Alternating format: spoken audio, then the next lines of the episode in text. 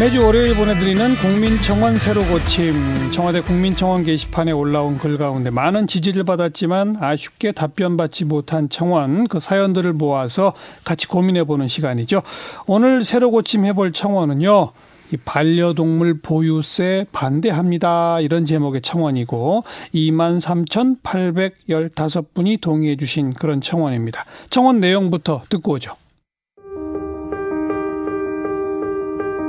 농림축산식품부는 반려동물 부유세를 도입하는 방안을 검토한다고 하면서 지자체 동물보호센터와 전문기관 운영비로 활용하는 방안을 마련할 거라고 합니다. 그런데 우리나라에 전문기관이 있긴 하나요? 생각처럼 쉬운 법안이 아닙니다. 버려지는 아이들은 더 많아질 겁니다. 반려동물 의료보험만 만들어주셔도 유기견 수는 절반으로 줄어들 겁니다. 공백도 우려도 많은 법안 성급하게 만들기보다 좀 더 현실적인 대안을 마련해 주십시오. 네, 얼마 전부터 우리 사회 아주 큰 화두의 하나로 떠올라 있는 이 문제입니다. 반려동물 보유세. 또 어떤 분들은 보유세가 아니라 양육세 이렇게 불러야 되는 거 아니냐 이런 의견도 있고요. 오늘 이 고민 같이 좀 나눠보실 서울대학교 수의학과 우희정 교수 모셨습니다. 어서 오십시오. 네, 안녕하세요. 네. 개인적으로 수의학과 교수이시면서 네네. 반려동물을 키우고 계세요? 네네. 고양이 키우고 있습니다. 고양이 네. 몇 마리? 두 마리. 어, 그러시구나. 개인적으로는 이 보유세, 양육세 네. 의견이 네. 어떠세요? 어, 저는 찬성 입장이죠. 찬성이세요? 네네.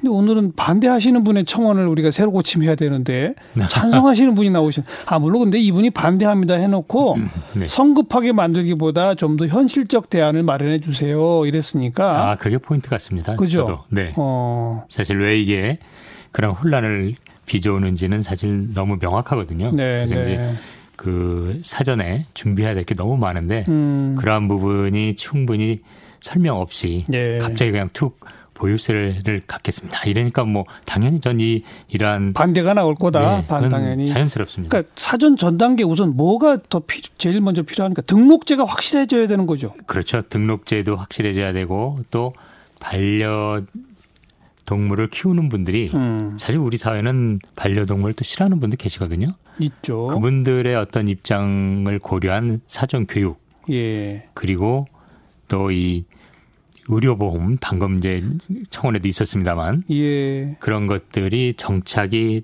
돼야 그렇죠. 일단은 뭐 그 가능한 거고요. 음. 지금은 심지어 이 동물 관련 법안 자체도 서로 상충되는 게 굉장히 많습니다. 어. 이제 그런 것들이 다 예를 들어서 뭐랑 뭐가 상충됩니까? 아, 예.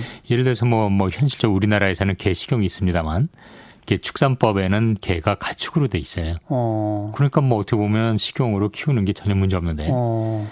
그렇게 가축으로 키운 동물에 대해서는 또 반드시 그 축산물 위생관리법이라고 그래서 이 제대로 이 위생적으로 예, 예. 처리를 해야 된다는 법안이 있는데 거긴 또 빠져 있죠. 빠져 있어요. 맞아요. 그럼 도대체 이걸 어. 소위 그냥 적당히 해가지고 네, 뭐 네. 먹어도 되고 막 이런 등등 이 처리돼야 될 부분들이 많은데 음. 이런 게 정리 안 된 채로 그냥 제시된 거죠. 네. 그러니까 가장 많은 분들이 첫 번째 우려하는 게 이렇게 세금 매기면 그렇지 않아도 지금 버려지는 반려동물이 많은데 세금 내기 싫어서 버리는 사람들 더 많아질 거다. 이 네네네. 얘기가 제일 먼저 튀어나오거든요. 네네 어떻게 보세요? 네, 뭐 실제로 예를 들어서 이제 키우는 분들 중에 명절 되면은 사실 버리는 분도 계세요. 음. 또 심지어 어떤 분은 외모가 유행을 지냈다고 지났다고 그래서 버리는 분도 계시고.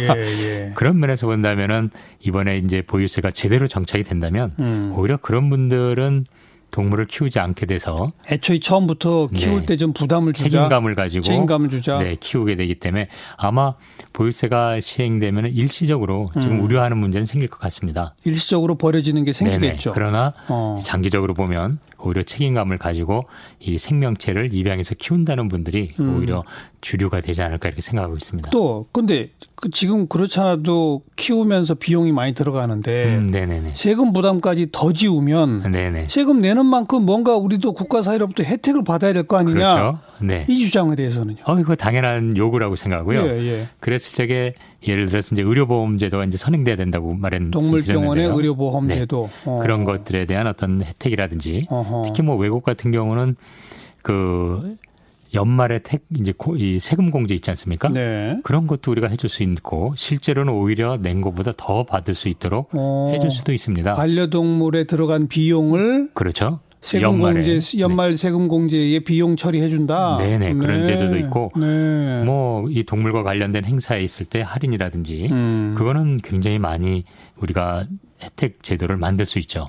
그런 어. 것들을 근데 당연히 이 세금 제도가 예. 진행되기 전에는 마련돼야 되는 거고 예. 그래야만 사회적으로도 이 보유세가 자연스럽게 수용될 거라고 생각합니다. 또 어떤 분들 유기동물, 유기견을 분양받는 사람들 있잖아요. 네네. 그런 경우는 세금을 매기긴커녕 그렇죠. 면제해주고 오히려 혜택을 줘야 되는 거 아니냐, 뭐 이런 분들. 네네. 외국에서도 이 보유세, 저는 뭐 사실 개인적으로 양육세라고 표현합니다만. 양육세. 네. 어. 왜냐하면 동물이 우리나라에서는 법적으로 물건이기 때문에 어쩔 수 없이 소유의 개념이 보유세일지 모르지만 음. 이 기본적으로 성숙한 사회에서는 이 물건은 아니라는 제3의 예. 존재를 인정해서 양육세란 표현을 더 쓰게 되는데요. 예, 예. 이런 분들에 대해서 일괄적으로 부과하는 게 아니라 음. 이 유기동물을 입양한 분은 세금을 면제해 줍니다. 네. 그리고 이렇게 상업적으로 키우고 보유하는 분들은 세액이 더 높고요. 오. 또 심지어 같은 개를 키우더라도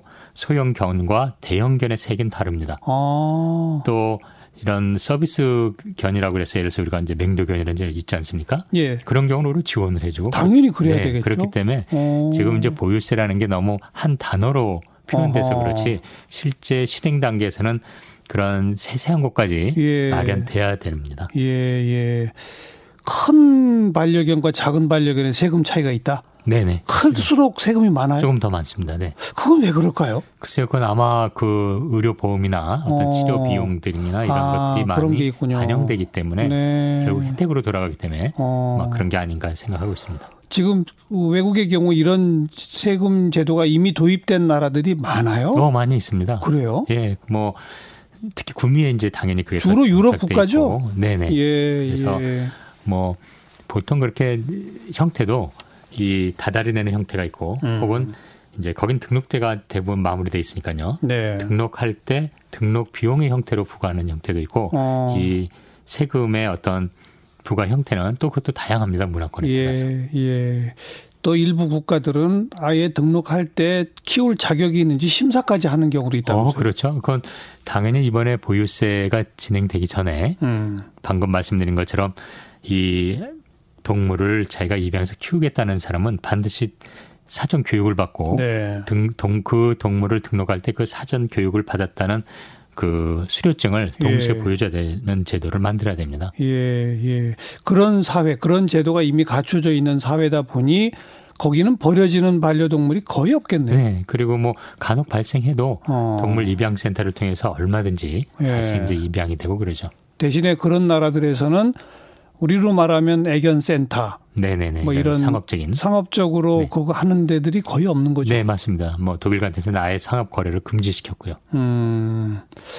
그 우리는 아직 좀 전 단계가 충족되지 못한 게 너무 많네요. 맞습니다. 그래서 이번 보유세도 뭐 당장 실행하는 건 아니고요. 음. 정부도 향후 5개년을 염두에 두고 이제 그런 향후 그렇게 가겠다라는 건데 지금 말씀드린 그런 다양한 그 현실적인 네. 내용을 설명 없이 그냥 보유세를 하겠다라고 그러니까는 이 당장 반발이 나오는 반발이 거고. 나오는 거고 어. 정말 그러지 않기 위해서는 정부가 정말 지금 여러 말씀드린 여러 내용을 좀 세세하게 잡아서 예. 그 저희 우리 로드맵이라고 그러죠. 음. 몇 년도에 뭐를 하고 뭐를 하고 그래서 쫙 마무리한 다음에 보유세를 하겠습니다라고 그랬으면 저는 오히려 환영받았을 거라고 생각합니다. 정부에서는 지금 이제 공식적으로 답변이 2022년 네네. 그러니까 내후년 정도에 논의를 시작하겠다 이런 거더라고요. 네네 그런 내후년에 뭐 결론을 내린다도 아니고 네. 너무 근데 또 그냥 미로만 두고 있는 거 아닌가요? 그렇죠. 그래서 그런 의미에서는 그런 논의가 선행되기 위해서 음. 의료보험, 동물 의료보험 제도를 빨리 정착시켜야 됩니다. 네. 이제 그런 것이 되기 위해서는 이 동물병원마다 치료하는 질병에 대한 질병 코드라는 게 있는데 그렇죠. 이게 통일이 돼야 되는데 예. 그 자체가 안 돼 있기 때문에 지금 국가가 그 이제 국가 사업으로 지금 진행하고 있고요. 어. 다만 예산이 여전히 좀 국회에서 배정을 안 해서 어. 예, 빨리빨리 진행은 안 되고 있습니다. 지금 특히 이제 우리 우 교수님은 수의학과 네. 교수시니까 그 대목이 주 전공 분야시잖아요. 음, 네네네. 그 그렇게 어려운가요? 동물 의료보험제도 도입이? 네, 아주 좋은 질문해 주셨는데 사실은 그렇게 어렵지는 않습니다. 네, 예. 근데 아주 솔직하게 말씀드리면 장애는 오히려 현재 수의사들이 조금 그 반대하는 입장이에요. 어. 왜냐면 이제 그게 통일이 안 돼 있고 의료보험이 안 되면 어. 뭐잘 나가는 병원에서 좀 고액을 부를 수도 그렇죠. 있고 이러다 보니까 어. 떻게 보면 실제 키우는 분들에게는 고통이 되고 어. 이 수의사들은 현실적으로 이익이 되다 보니까 예. 능동적으로 안 나왔습니다만 다만 이번에 대한수의사협회 새로 집행진이 완전히 바뀌었습니다. 네. 그쪽에서는 이걸 빨리 진행하겠다는 의지를 보이고 있고요. 그러니까 일부 잘 나가는 수의사들은 몰라도 네네. 대다수 수의사들은 이걸 원하지 않나요? 그렇죠. 이게 빨리 그리고 이게 정착이 돼야 성숙한 어. 떤이 반려동물 문화가 시작되거든요. 네. 네. 맞습니다. 뭐 일부 보도에 의하면 뭐 글쎄요 이것도 좀 전문적으로 들어가면 어떨지 모르겠습니다만 네네. 같은 질환을 치료하는데 음. 동물병원마다 가격 차이가 그렇죠 천차만별이라는 거 아니에요? 그렇죠. 그러니까 키우는 분들의 입장에서 정말 뭐이 당혹스럽고 그러니까요. 어느 병원에 가야 될지도 모르고 예, 예. 이건 빨리 개선돼야 됩니다. 예. 그러기에 아까 언급하신 질병 코드의 표준화 이런 거군요. 그렇죠. 어. 그래서 그리고 이제 그런 의미에서 하나 더 굳이 뭐 첨언한다면 음. 지금 국내에서는 동물이 여전히 좀 물건으로 규정돼 있다 보니까 네. 동물 보험을 다룰 수 있는 게 쉽게 말하면 손해보험사만 다릅니다. 어. 이 생명보험사에서 다루질 못해요. 예, 예. 그래서 다양한 보험 그 프로그램이 나오고 예. 쉽게 말하면 소비자가 선택할 수 있게 하기 위해서는 음. 저는 하루빨리 이 구미 여러 선진국처럼 네. 동물은 물건이 아니다라는 음. 사람과 동물과 달리 제3의 네. 존재로서 인정할 수 있는 문화가 빨리 선행돼야 음. 이런 여러 제도도 좀 더 안착이 될 것 같습니다. 네. 우리나라는 무슨 반려동물 기본법 이런 게 아직 없는 거죠. 그렇죠. 이제 동물보호법이 이제 기본적으로 보호법인데 어. 뭐 굉장히 이제 법 아시겠습니다. 법 개, 정하는 게 좀 어렵잖아요. 네. 그러니까 굉장히 낙후돼 있습니다. 그 동물 학대에 대한 처벌 같은 거는 그나마 동물보호법에서 네네. 조금 올려놓긴 네네. 했죠. 강화하고는 있습니다. 유기 버렸을 때 처벌하는 이런 조항이 있나요? 또 있습니다. 네, 그것도 뭐 300만 원이라든지 이런 게 있는데. 근데 그거는 등록시켰을 경우만 그렇, 또 그다음에 적발됐을 경우만이지. 그렇죠.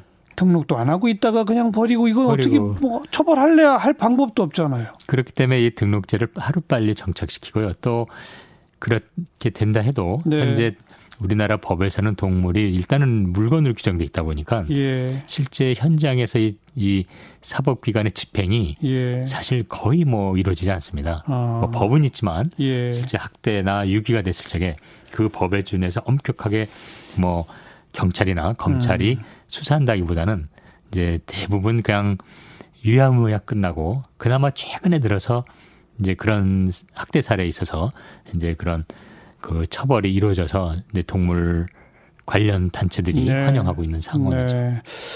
정리해 봅시다. 이제 그러면 네. 어, 또 이제 반려동물 등록제 강화, 확대 강화 정착, 동물 의료보험 네. 신설 또 이거 정착 강화 또 또 또 뭐뭐 필요한 그리고 겁니까? 반려동물에 관련된 법령이나 음. 제도를 좀 통일성 있게 재정비하는 것, 재정비하는 것 그리고 네. 가장 어떻게 보면 장기적으로 중요한 건 반려인들에 대한 네. 사전 교육 제도. 어. 네, 그것은 이 동물을 싫어하는 분들과 이 사회적게 어울려 살기 위해서 가장 중요한 예. 또 동물을 키우는데 중요한 이런 예. 점이죠. 그런 여러 가지 사전 전제 조건들의 제도화와 함께 네. 뭐 보유서가 됐건 양육세가 됐건 네. 그 도입의 로드맵을 이제 하나하나 만들어갈 때가 됐다. 네. 그 그러, 말씀이네요. 네. 그러면서 그 들어보면 제가 진짜 개인적으로 더 원하는 건 동물이 아닌 생명으로 우리 네. 사회가 빨리 수용하고 그렇죠. 이러한 이 반려동물을 키운다는 것은 사람을 사람에서도 입양 제도가 있듯이 예, 예. 그러한 입양의 마음으로 이런 것들을 진행했으면 좋겠다. 문화가 정착이 돼야죠. 네. 그나저나 그 네. 유럽 국가의 그 세금 부담은 어느 정도예요? 아, 네. 크지 않죠? 네, 뭐 1년에 한 뭐 10만 원에서 15만 원. 어. 예, 뭐 이 독일 같은 경우는 이제 주마다 조금 틀립니다만 예. 대강 월 1만 원 정도 꼴입니다. 그래요. 네. 음. 자, 이제부터라도 논의를 좀 공식화, 본격화할 단계가 됐다. 이 말씀까지 오늘 듣도록 하겠습니다. 서울대학교 수의학과 우희정 교수 오늘 고맙습니다. 네, 고맙습니다.